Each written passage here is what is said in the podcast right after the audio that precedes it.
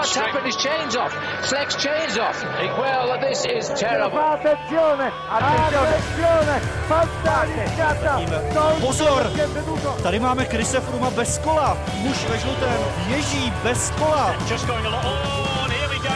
Get across if you can because the 713 to Paris is just about to stop the peloton. Dobrý den, vítáme vás u dalšího dílu našeho podcastu Velofocus o novinkách nejen české, ale i světové cyklistiky. Tentokrát se budeme zabývat hlavně Girem d'Italia. Rozebereme si největší favority a připomeneme si historii italského závodu. Zastavíme se také u třech českých zástupců a poslechneme si reakce jednoho z nich, Jana Hirta. Podíváme se také na dění na domácích i zahraničních závodech. Ve studiu vítám Tomáše Kouta z Českého rozhlasu. Ahoj. Ahoj, dobrý den. A Jiřího Kalembu s Vojtou Jírovcem z webu ČT Ahoj. Ahoj. Ještě než se budeme věnovat samotnému Giro, zastavme se u posledních závodů. Proběhly totiž podniky kolem Alp a kolem Romandie. Prvně jmenovaný závod bohužel zastínila tragická smrt Michela Scarponeho, kterého při tréninku srazila dodávka. Tomáši, jak vzpomínáš na tohoto italského jezdce? Docela zvláštně, trošku rozporuplně. Já si pamatuju, že on vyhrál ten poslední ne úplně poslední, ale vlastně předposlední závod míru, než to byl ten jeden obnovený ročník. Vím, že dostával ten žlutý dres na staroměstském náměstí. Byla to eh, svým způsobem taková veselá kopa, ale i kontroverzní osobnost. On to potom možná všechno zastínil, ty své potíže papouškem na rameni a, a těmi legráckami okolo, ale on byl také zatažený do skandálu kolem Operacion Puerto, takže eh, také byl v těch velkých dopingových kauzách, eh, ostatně kdo v té době asi ne, kolem toho roku 2006, také si svoje odseděl, ale řekl bych, že to byla osobnost eh, podobná třeba jeho krajanu Ivanu Basovi. Ten se také dokázal změnit, také potom eh, ho eh, lidé brali jinak, ne jako tu nadopovanou hvězdu, také si to musel, jak se v Česku populárně říká, odpracovat v jiném sportu, takže myslím si, že si to odpracoval a hlavně to samozřejmě pro jeho blízké i pro cyklistiku ztráta tragédie, protože to si člověk uvědomí, že si může vyjet na kolo nebo si jít pro rohlíky a opravdu se z té cesty nemusí vrátit. Pro mě navíc byl, řekněme, jako hodně smutný ještě ten lidský rozměr, protože o několik dní vlastně před tou tragédií dával eh, na Twitter fotku, jak si hraje se svými dětmi. Tohle to jako když v podstatě dostaneme zprávu o tom, jako jak to zasáhlo jeho blízké. Samozřejmě ta vlna reakcí na sociálních sítích ukazuje, jak byl jako mezi cyklisty oblíbený, ale především byl to táta od dětí a já třeba osobně jsem, jsem jako také v podobné roli životní a je to, je to prostě kromě té sportovní tragédie jako hrozně smutné po té lidské stránce. Přesuníme se nyní k samotným etapovým závodům. Jirko, co nám Alpy a Romandie prozradili o formě závodníků? Prozradili nám to, že se můžeme těšit na docela zajímavé Giro, protože třeba Geraint Thomas, který vyhrál ten závod v Alpách, má poprvé šanci vystoupit z té role super domestika Krise Fruma. A e, co jsem tak viděl, některé highlighty, tak vypadá hodně slušně, hodně nadupaně. Tam dokonce, myslím, že to byla třetí etapa, kdy sjížděl vlastně sám tu skupinku uprchlíků, tak e, diktoval tempo pelotonu. Tak e, na něj jsem hodně zvědavý, jak v té první jako velké roli se zachová. No a co se týče Romandie, tak to nám zase ukázalo, že třeba Ondřej Cink eh, po tom dobrém nástupu v Austrálii má před sebou ještě hodně práce, sám to na Facebooku velmi pokorně shrnul, že to je opravdu hodně těžké eh, se pohybovat na silnici po tom přechodu z horských kol. Takže viděli jsme jeho, viděli jsme zase Romana Krojcigra a třeba jsme viděli, že Sky měla prostě fantastické lidi. Richie Port, jako teď eh, líder BMC, si Romandy díky té závěrečné časovce pěkně pohlídal. Mně to ukázalo, že dobří závodníci jako velice slušně ladí formu na ty své závody. Třeba Chris Froome byl jako velmi nevýrazný, takže tam uvidíme třeba, jaký progres ještě v těch dalších měsících k Tour de France on zaznamená. K tomu není moc co dodat, ty jsi to rozebral celkem, celkem brilantně, ale eh, já bych řekl, že tak jak říkáš, eh, ti, kteří tam mají být, tak tam jsou. Kromě tedy těch zraněných, kteří už avizovali dopředu, že eh, Giro bohužel musí vynechat stejně jako ty testovací závody, ne přípravné. Eh, je mi líto Leopolda Koeniga, Fabia Arua, který, nevím, možná ještě se objevovali zvěsti, že by snad mohl, ale to už opravdu těžko, když je někdo zraněný, nemá fakt vyladěno. Tak tří týdenní etapák, navíc v Itálii, navíc Ital, to si nemůže dovolit. Musíme se zastavit také u konfliktu, ke kterému došlo v Romandii. Závodník týmu Sky Gianni Moscon po dojezdu třetí etapy rasisticky urážel cyklistu tmavé pleti Kevána Rezu. Vojto, k čemu tam došlo a jak se k tomu britský tým postavil? Tam je třeba si říct, že přesně jako nevíme, jaká slova tam proběhla, to zveřejněné nebylo a na žádném eh, vlastně záznamu to není, ale eh, jak jako je reakce ostatních jezdců, tak reakce týmu Sky vlastně potvrdili, že tam došlo k nějakým jako rasistickým výrazům. Mě na tom, kromě tohohle samotného, což je jako nepřijatelný samozřejmě, tak zaujala i ta reakce Sky, která vlastně nechala Mosko na ten závod dojet s tím, že ho vlastně potrestá až potom, což se tedy stalo. On dostal šestitýdenní e, suspendaci, ale přišlo mi to jako minimálně podivné, protože co by se stalo, kdyby třeba Mosko jako vyhrál etapu nebo pomohl prostě firmovi vyhrát, tak takovýhle řešení situace mi přišlo jako dost, dost podivný. No. A on ještě navíc dostal e, takový trest v sociální rovině, kdy bude muset navštěvovat lekce nebo kurzy, řekněme, jako společenské diverzity. E, takhle nějak bych jsem to asi pochopil. A navíc to nebylo poprvé, co byl Reza terčem nějaké rasistické kritiky. Myslím, že i Michal Albasíny už v minulosti k němu takhle taky mířil. Skončilo to smírem, ale je to jako minimálně nepříjemné, jako že se tohle v pilotonu, který se tváří jako velká rodina, děje. Mě e, trošku fascinovalo to pokrytectví stáje Sky, která právě udělala to, co udělala. Navíc eh, těch šest týdnů, no, jestli on tam neměl náhodou TVO, takzvané tréninkové volno, že? Ale pořád by mě zajímalo, jak by se to vyřešilo, dejme tomu v Česku, tady by se to možná ani nedostalo ven a spíš by se mávlo rukou, že tak jako co, no tak normálno. No, ale minimálně jsem bral pozitivně, že tam nějaký ten trest proběhl, protože právě u toho Albasiniho tam to bylo úplně zametené pod koberec s tím, že to bylo nějaké nedorozumění vlastně v tom zápalu boje, tak to mi přišlo ještě vlastně jako horší řešení. No. Hmm. Závodí se i na českém území. Sledovat jsme tak mohli například etapový závod žen Grácia Orlová. 31. ročník tohoto podniku ovládly nizozemky. Jirko, co si říkal na jejich dominantní výkony? První tři místa eh, z jedné stáje WM3 určitě hodně slušný výkon. Gráci letos trošičku možná do toho výsledku se promítlo počasí, protože v té královské etapě se museli vynechat pustevny. Tam by třeba holanděnky mohly ztratit teoreticky, eh, jim svědčily spíš takové ty, řekněme, klasičtější etapy, ale od začátku jako režírovali ten závod a vítězka Riane Markusová si zaslouženě vítězila. Ještě bych určitě dodal, že Jarmila Machačová po mistrovství se Andrease se tady stala nejlepší vrchařkou a také nejaktivnější vlastně jezdkyní a skončila celkově devátá, takže z českého pohledu určitě velmi slušné umístění. Česká cyklistika řeší kromě závodu i aktuální suspendaci Královéhradecké stáje Elkov Autor, která za doping někdejších jezdců Michala Brázdy a Jana Kováře dostala měsíční zákaz startu na mezinárodních podnicích. Vojto, jak velký to je pro tým problém? No já jsem si právě hledal, kolik závodů vlastně přijdou během toho měsíce a jsou to tři nějaké etapové závody v Polsku, takže pro ně to je problém v tom, že tam nebudou moc e, sbírat e, ty body. Na druhou stranu taky přišlo, jak jsem mluvil Oska, že to bylo trošku pokrytecký, tak tady taky no, prostě, že mně přijde, že ty dopingové e, případy se často schazují ze stolu s tím, že to je nějaký jako individuální problém, který s tou stájí nemá nic společného. Tedy Elkov prostě řekl, že už v té době de facto jako nebyli jejími závodníky a že s nimi nepočítali. Každopádně ten trest eh, je podle pravidel UCI, tam když prostě dva závodníci během 12 měsíců mají dopingový prohřešek, tak automaticky je to šetření a eh, podobný případ jsme viděli třeba v Itálii. Antony Giacottoli, vlastně druhodivizní stáj, taky měla měsíční distanc. Já si myslím, že je to přesně všechno podle pravidel. Mě na těch eh, trestech pro týmy nebo na přístupech týmů k dopingovým aférám eh, nejvíc pobavila jedna věc a od té doby nad vším podobným v podstatě mávám rukou, i když pro Elkov Autor je to velký problém. Ale od té doby, co Astana podal úspěšně přihlášku do hnutí eh, za čistou cyklistiku, tak, tak si myslím, že je všechno úplně jedno. Jako když tam může být Astana se svým lídrem Alexandrem Vidoukorovem, tak už jako pánové, o čem se bavíme.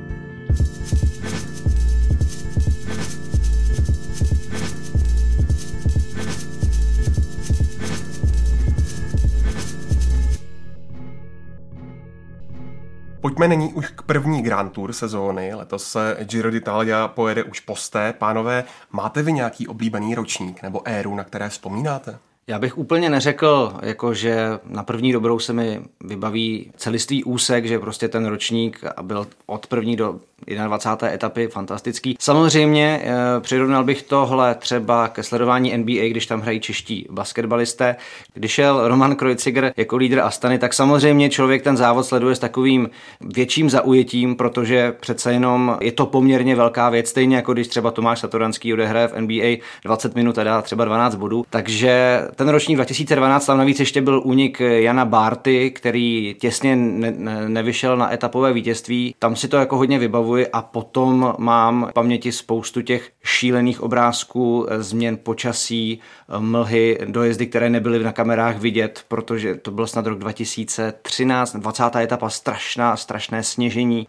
Pak samozřejmě i ten rok 2014, kdy Nairo Quintana vyhrál ve sjezdu, který měl být neutralizovaný, peloton si myslel, že byl a vlastně jenom ta nepřízeň počasí mu pomohla k tomu celkovému triumfu, protože to byl hrozně vyrovnaný ročník. Takže spíš, řekněme, pro mě ta česká stopa a to opravdu pekelné počasí, které v těch horských pasech se někdy jako dokáže zrealizovat taky mi zase bereš myšlenky, protože já se přiznám, nejsem nějak moc eh, na sportovní historii.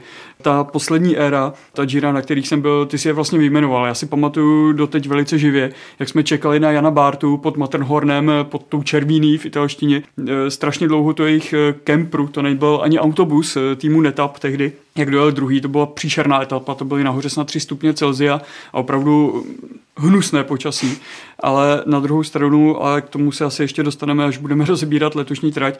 Já si myslím, že eh, pokud třeba Rolba v některém roce projela Stelvio poprvé 25. března, já jsem si tu fotku tehdy uložil a byly tam třímetrové závě ještě kolem toho, tak eh, na Giro se něco takového prostě čekat musí. A mě fascinuje, jak s tím pořadatelé, kteří o tom musí vědět, absolutně nepočítají. Oni nemají plán B ani C. A to se právě i v tomhle ročníku ukázalo. Jeden kopec na nespevněných cestách tam vynechali, nebo nespevněných, na těch nevyasfaltovaných. Ale to, co se potom dělo ty další roky na Stelviu, no tak to budou další komentáře, si myslím. Jak ty, Vojto, vzpomínáš?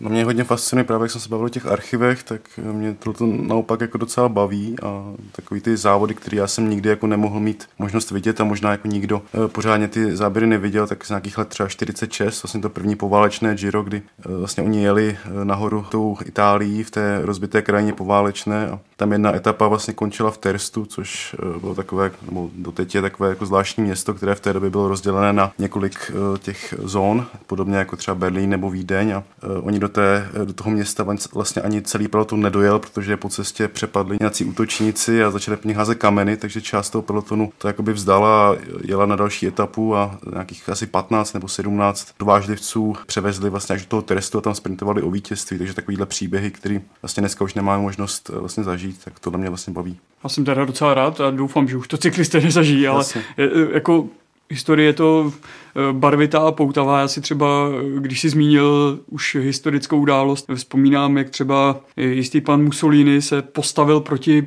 teď výsostné růžové barvě. Tam je to úplně všude. Když přijedete do Itálie, tak jako růžová, to, to není ani na tur se žlutou, ale tam skutečně oni Italové milují a nedělá problém chlapovi vzít si růžovou košili, tak ta růžová je prostě všude. Ale když se Mussolini dozvěděl, že bude mít lídr Gira, které má jako ukázat sílu Itálie, růžový dres, no tak eh, velmi výrazně tady protestoval. To je ještě eufemismus. No a nyní k samotné trase závodů. Začne se na Sardíny, následovat bude přesun na Sicílii a peloton bude poté systematicky směřovat na sever. Finále Gira pak proběhne v Miláně. Tomáši, je podle tebe ta trasa letošního Gira povedená? Já se vždycky zasměju, když, když je prezentace té, té trati a když potom vidím na mapce to Giro. Mě na tom fascinuje, jak Italové se snaží dohnat Tour de France. Tam je to na tom úplně jasně patrné. Oni ví, že vždycky bude Giro to druhé ale snaží se být aspoň v něčem výjimeční a v něčem ty francouze sakra trumfnout.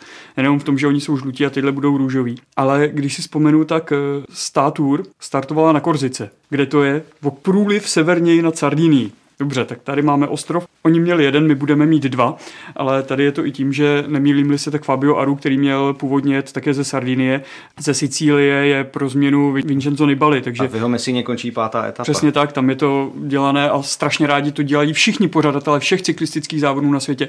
Máme hvězdu, tak tam musí být průjezd jeho městem, ale mě třeba fascinuje a oni to dělají rok co rok se snaží snad vyhnout Apeninám. To jsou nádherné hory, jsou tam krásné kopce, ty by mohly parádně využít a neměli by tam ten sníh. Mají to na jihu, tam, tam opravdu to nehrozí ty závěje. A potom vždycky to namotají nahoru do Dolomit a ideálně tam zpátky, tam zpátky, co nejvíc. A to, co předvedli letos, já chápu, že kopce jako Stelvio, jako Marmoláda, jako Mortirolo, Ostatně to mort, to tam, to tam prostě už je v tom samotném slovním základu, že to je něco neskutečně těžkého.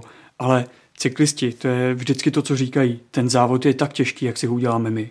A když uvidí tohle, a budou na tom v tom třetím týdnu rozstřelení, no tak se taky může stát, že to Stelvio sice pojedou. On je to krásný kopec, vražedný kopec, tam když se člověk blíží, tak to vidí strašně dlouho ty serpentiny, co tam jsou nahoru. To není jako d'Huez, kde to je skryté, kde se to kroutí po té stráně. Tady to prostě je vidět. Ale za prvé, za druhé je to nesmírně obtížné a za třetí si myslím, že je to až moc. Že kdyby to udělali třeba ve stylu, jak prosazuje a testuje si vlastně ASO, Eh, pořadatelská organizace Tour na Vueltě ve Španělsku, krátké etapy od začátku do konce jedou ty cyklisti šrot, tak tohle by bylo mnohem zajímavější než dvoustovka přes tři vražedné kopce, bych řekl.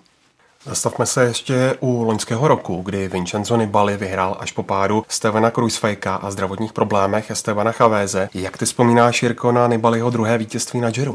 Vzpomínám na něj tak, že možná i on sám byl překvapený, jak k tomu vítězství došel, protože opravdu nebýt toho kotrmelce Stevena Kruisvajka v tom sněhu v 19. etapě, tak Nibali, a bylo to v těch předchozích etapách eh, patrné několikrát, na něj zkrátka neměl. Ale tohle se v těch eh, týdenních etapácích zkrátka děje a spousta lídrů všech stájí vám to potvrdí, že prostě dokonce není vůbec nic jisté.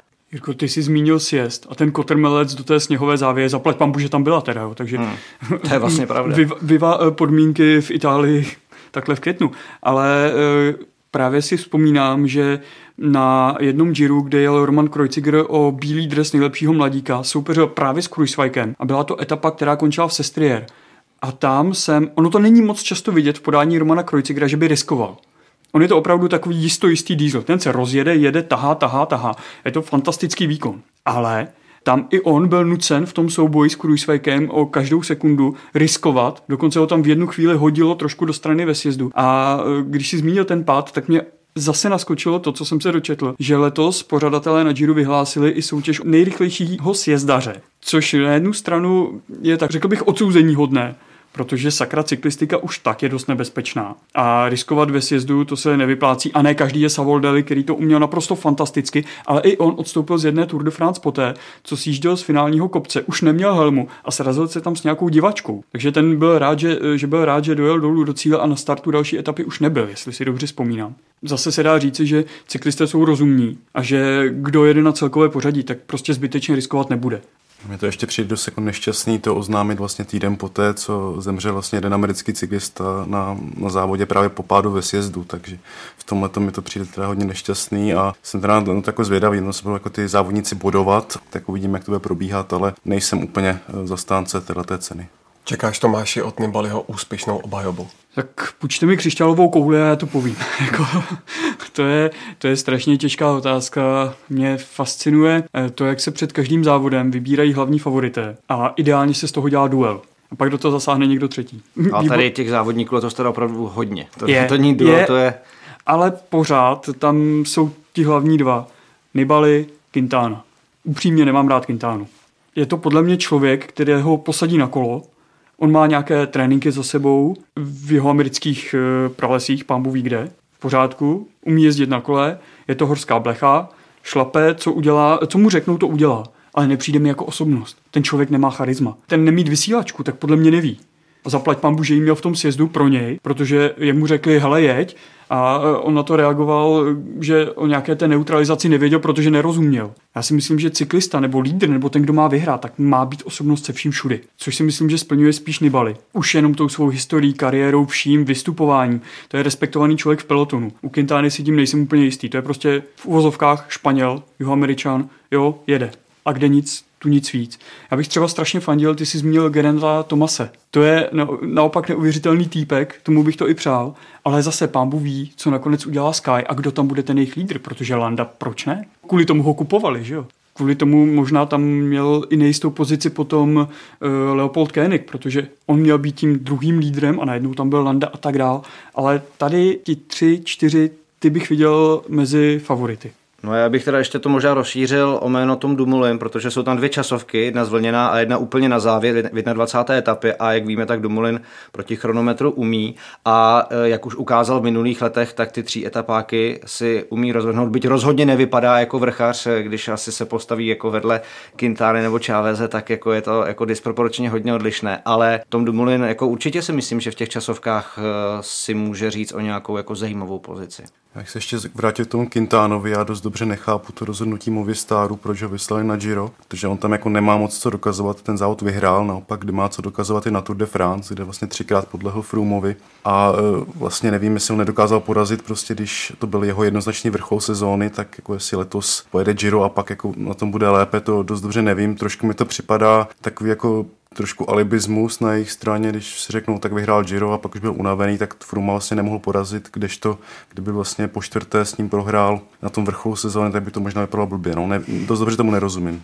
Je to možné, a nebo je na tom tak fantasticky, že pojede o pódium, což on by měl minimálně to pódium mít na obou závodech, ale Giro Tour to je strašně těžká kombinace. Tak co ty víš, co v těch kolumbijských lesích jako podnikal a trénoval? My nemůžeme ani naznačovat, hmm. ale když už se bavíme o těch uh, velmi dobrých závodnicích, Bob Jungles by na tom nemusel být špatně, Lucemburčan.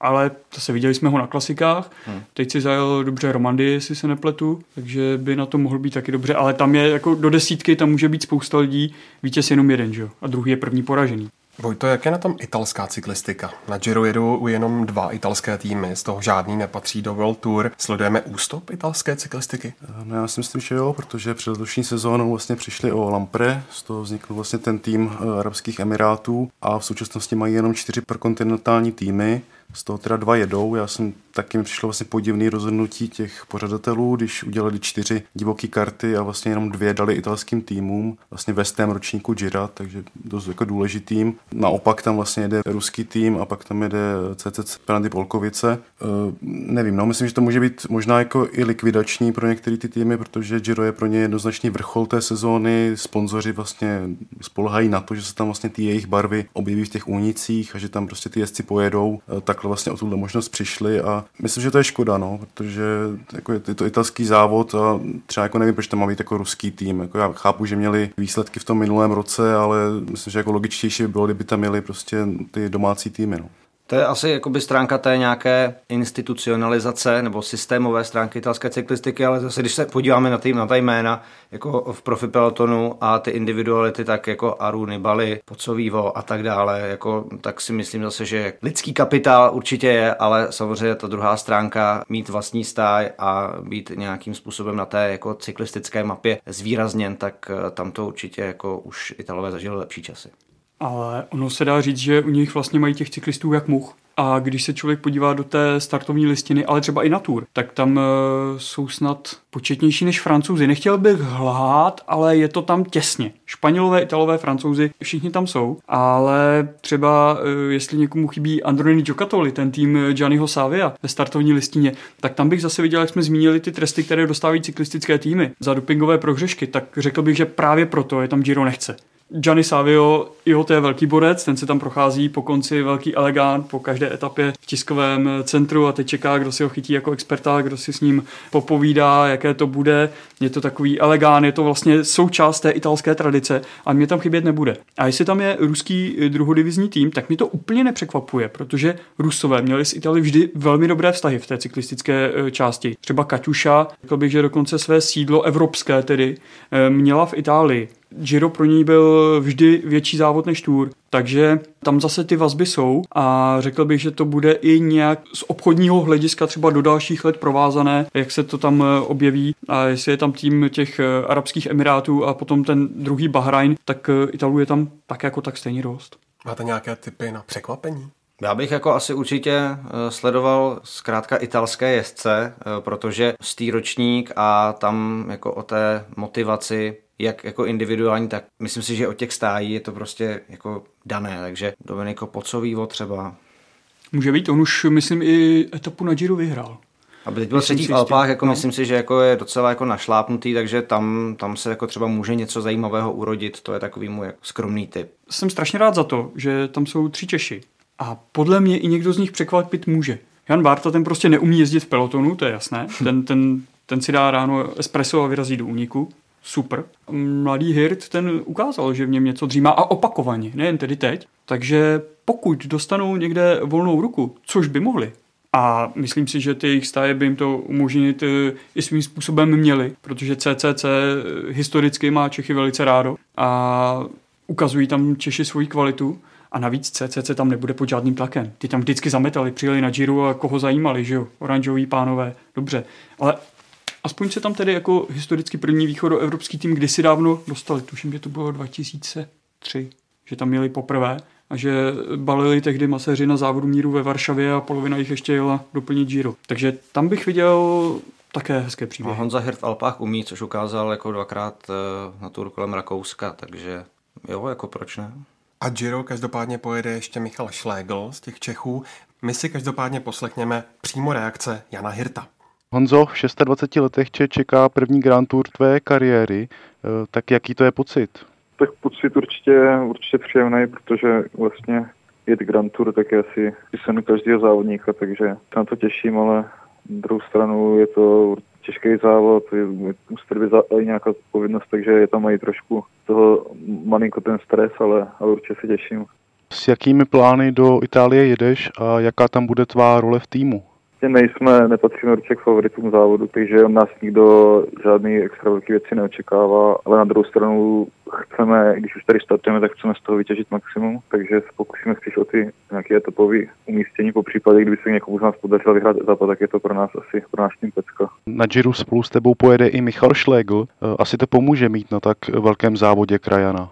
Určitě je vždycky příjemnější mít někoho takhle z jiné země se společným jazykem týmu. Že jste vždycky blíž s tím člověkem ne, než s těma lidma z těch ostatních zemí, takže já si myslím, že pro každého je vždycky příjemnější tam mít k sobě takhle někoho z té svojí země, takže že si myslím, že si budeme nějakou třeba depku nebo nějakou krizi, tak, takže si můžeme navíc takhle podpořit a, a pomůžeme si. Obecně sestava týmu CCC eh, pro Giro je hodně kosmopolitní a najdeme tam vlastně šest různých národností. Můžeš nám představit i ostatní závodníky? Jedeme dva Češi, já s Michalem. Michal je nejmladší závodník od nás týmu, ale, ale fyzicky na tom velice dobře. Eh, je i chytrý závodník, takže závodí s hlavou a má hrozný potenciál do budoucna. Vlastně v 21 letech startovat na Grand Tour, to co jen málo komu poštěstí, takže je velký příslip do budoucna. Ještě bude mít navíc 4 roky, může závodit dres nejlepší mladý vědce, takže velký příslip. No, ale tam je Matěj Patersky, možná nejzkušenější závodník od nás. Eh, vyhrál už i etapu na kolem Katalánska a měli by mu sedět spíš etapy úniku furt z menší skupiny, tak to by mu mělo vyhovovat. Dále tam máme Felix Gregor Žaftnera z Rakouska. Felix je taky mladý závodník, ještě jede od bílej dres a je velice dobrý vrchář a taky s dobrým finishem z malé skupiny, takže i on se bude soustředit spíš tady na ty etapy typu, jak jsou jarní klasiky, jako je Amstel Gold Race. No ale tam máme Bronislava Samuelova, taky velice zkušený závodník, už jel mnohokrát Grand Tour a je to, je to spíše závodník taky do úniku. Dále máme Martina Bělobockého, což je výborný časovkář, takže ten se bude chystat určitě na dvě časovky. Pak to máme Jana Tratníka ze Slovenska, což je podobný závodník jako Matěj Patersky, plus si myslím, že na ně budeme jezdit, i když bude rovina etapa se sprintem, takže takový hlavní možná i sprinter týmu. Pak je tam Simone Ponci, taky podobný typ závodníka jako Matěj Patesky. Pak je tam Lukáš Ošan, to je závodník, který jezdí často do úniku, takový typ jako Honza Barta u nás, takže jeho si myslím, že budeme vidět často v únikách. Přemýšlím, jestli ještě někoho jsem zapomněl nebo ne, myslím si, že to je vše. Díval jsi se už na profily jednotlivých etap? Můžeš odhadnout, kde budou tvoje přednosti a kde naopak slabiny? Eh, trasu jsem ještě detailně neskoumal, ale vím, že ten poslední týden bude nejnáročnější a taky by měl nejvíce vyhovovat vlastně ten terén horský. Takže spíš si myslím, že budu ladit až na ten poslední týden, pokud mi to všechno klapne, pokud se něco nestane a bude dobrá forma, takže si budu chytat spíš až na ten poslední týden, to bude pro mě dost příležitostí. Nejtěžší pro mě budou asi ty první etapy, protože by mohly být dost na větru, jsou takový rovnější a, a vždycky ten první týden je takový nervóznější, všichni jsou ještě hodně zmotivovaní, takže pro mě bude asi nejtěžší ten první týden přežít. A na závěr, eh, s čím by si ty sám byl spokojený po konci této Grand Tour? Tak určitě já bych chtěl zabývat o nějakou tu etapu, ideálně s nějakým tím cílem na kopci, ale, ale vím, že jsou tady lidi jako Quintana, s kterými se nedá soupeřit s poslední kupci, takže to chce taky určitě pokusit o ten Vavřin z, z úniku, z nějaký menší skupiny, takže říkám, kdyby se mi povedla etapa, bylo by to bomba uvidíme, jestli jej zkusit třeba na celkový tu top 15 nebo tu 20, ale to uvidíme. Říkám, jako tým míříme spíš na ty etapové úspěchy. Tak my ti budeme držet palce a moc děkujeme za rozhovor. Děkuji. Na rozdíl od zbývajících dvou Čechů je Jan Bárta velmi zkušeným závodníkem. Giro jel už v roce 2012 a málem tehdy dosáhl až na vítězství v jedné z etap. Jirko, myslíš si, že by mohl Bárta předvést něco podobného i letos? Jak už říkal Tomáš, jako proč ne? Jan Barta je muž úniků, muž, který jako opravdu v pelotonu není úplně v té nejkomfortnější zóně a je jako velmi nepředvídatelný v tomhle ohledu. Věřím tomu, že určitě Bora bude na nějakou etapu cílit a samozřejmě už ho peloton také mnohem víc zná než v roce 2012 před pěti lety, ale cyklisté to vždycky opakují, každý den je jako originál, pojedou muly nohy, tak eh, to může být. Jako, já bych se, nebyl bych překvapený, kdyby k tomu došlo, asi takhle, to řeknu za sebe. Souhlasím, ale bude to mít letos ultra těžké, protože i ta trať mu úplně nenasvědčuje. Není to takový ten klasický třítýdenní etapák 10-15 let zpátky, když se jelo prvních 7-8 etap po rovinách, to bylo jasný, sportéři, pak se e, vyjel poprvé do kopců, pak nějaká druhá, třetí zase sporterská etapa, volníčko, kopečky, konec. Teď je to poskládáno úplně jinak a třeba ale to záleží na strašně moc faktorech a proměných. Bude Jan Barta dobrý i v té závěrečné časovce? On časovkář je fantastický. Kolik? Pět má titulů mistra Česka? Čtyři, pět? Hodně. Hodně. Kopčem by řekl hodně. Eh, tak eh, proč ne, ale to je už opravdu velká spekulace a fabulace, protože opravdu tam si můžeme losovat, kdo tam bude. Já jsem právě na, na něj v těch časovkách jako hodně zvědavý. Mě právě by zajímalo, jaký byl to rozhodnutí, proč nejde vlastně tour a jede, jede tady v Itálii, tak možná, že i kvůli těm časovkám, kterých tam letos z těch kilometrů tam je dost. Představili jsme si trasu, historii, favority, české zástupce, takže zbývá už jenom jediná otázka, na co se osobně vy nejvíc těšíte. Já jsem opravdu hodně zvědavý na ten poslední týden, protože ty profily těch závěrečných etap jsou opravdu strašně nekompromisní. Jsem zvědavý, jaké se tam dokážou udělat rozdíly. Eh, samozřejmě co nepředvídaného tam ty silnice a počasí závodníkům nachystají, takže jako já jsem fakt zvědav na třetí týden a Stelvio a tyhle ty jako tradiční legendární místa Jira. Jo, s, tím se, s tím se dá souhlasit, protože tam těch, těch věcí bude spousta a každý cyklistický závod se skládá z hodně moc faktorů a mně se třeba líbí i to, jak vlastně dokáže i televize těmi svými záběry prodat tu zemi. A jestli jsou některé záběry krásné, tak fajn, tour, známá místa, známé záběry. Ale Giro, když jsme se vždycky nehádali, ale když jsme diskutovali s kolegy, který závod z té velké trojky je hezčí, tak nemohl jsem pochybovat o tom, a to jsem jim vždycky odpřísáhl, že ten nejhezčí závod na pohled je Giro. Jak to tam všechno kvete, roste, je do toho to sluníčko, zároveň to počasí se může velice rapidně změnit. Tak to je, to je něco, co, co je na tom ta fantastická kulisa a ty barvy to ještě víc vytáhne. Nehledě na to, že růžová je teda sakra dobře vidět. Je, jako ještě jednou, je, je pravda, co jsi zmínil a mám k tomu vlastně takový trošičku jako osobnější vztah, protože jsem Itálii ještě jako baťůškář projel od severu až na Sicílii. A právě se těším, že se eh, ten letošní závod zastaví na spoustě míst, kde jsem byl, takže jako se těším, že se na to jako podívám v televizi i z trochu té perspektivy, že jako jasně tady jsem se někde vál s otevřenou konzervou a uh, lahváčem a teď tady jako se sportuje nebo se jede na Etnu, která je nádherná, vůbec Sicílie je krásná i Sardinie, takže uh, jo, jako ty záběry plus jako nějaká osobní zkušenost je pro mě jako ten letošní stý ročník jako docela uh, poutavá kombinace. A k tomu ještě to sledování té cyklistické taktiky, protože cyklistice člověk musí rozumět, aby si ji užil u televize, kde kdo koho odpáře, kde bude jaký vítr a, a typovat v těch dojezdech, no tak to je paráda. Tak to je z dnešního Velofokus podcastu vše. Děkuji za vaši účast, pánové. Vám posluchačům díky za pozornost a přízeň a připomínám, že nás najdete na obvyklých adresách webu čtsport.cz a taky na Soundcloudu, v iTunes a dalších podcastových aplikacích. Na těchto místech se můžete přihlásit k pravidelnému odběru a podcast, tak budete mít k mání už v malém předstihu. Velmi nám pomůžete také recenzemi a hodnoceními a budeme rádi za každý váš dotaz, připomínku nebo komentář na sociálních sítích. No a můžete nám psát také na e-mail webčtsport zavináč česká televize.cz. Mějte se hezky a do příště naslyšenou.